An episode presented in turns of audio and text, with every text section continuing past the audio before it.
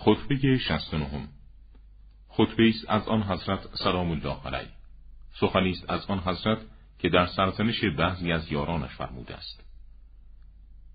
ای مردم سست عنصر، چه اندازه و تا کی با شما مدارا کنم؟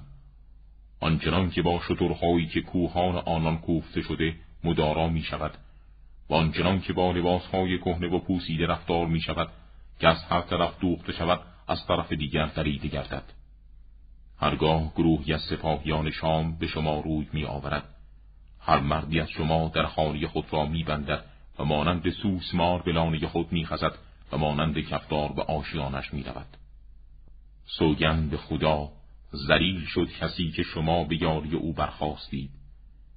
کسی که به وسیله شما تیر به دشمنش بیندازد، با تیر شکسته و بی پیکان با دشمن رویاروی شده است.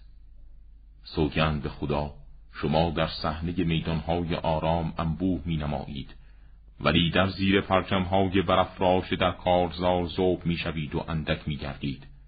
و من آنچه که شما را اصلاح و کجیهایتان را راست می کند می دانم. ولی هرگز با افساد خیشتن شما را اصلاح نخواهم کرد. خدا روی شما را خار و پست و حظ و نصیب شما را تباه گرداند. آنچنان که باطل را می شناسید آشنایی با حق ندارید و آنچنان که حق را از بین می برید باطل را محو و نابود نمی سازید.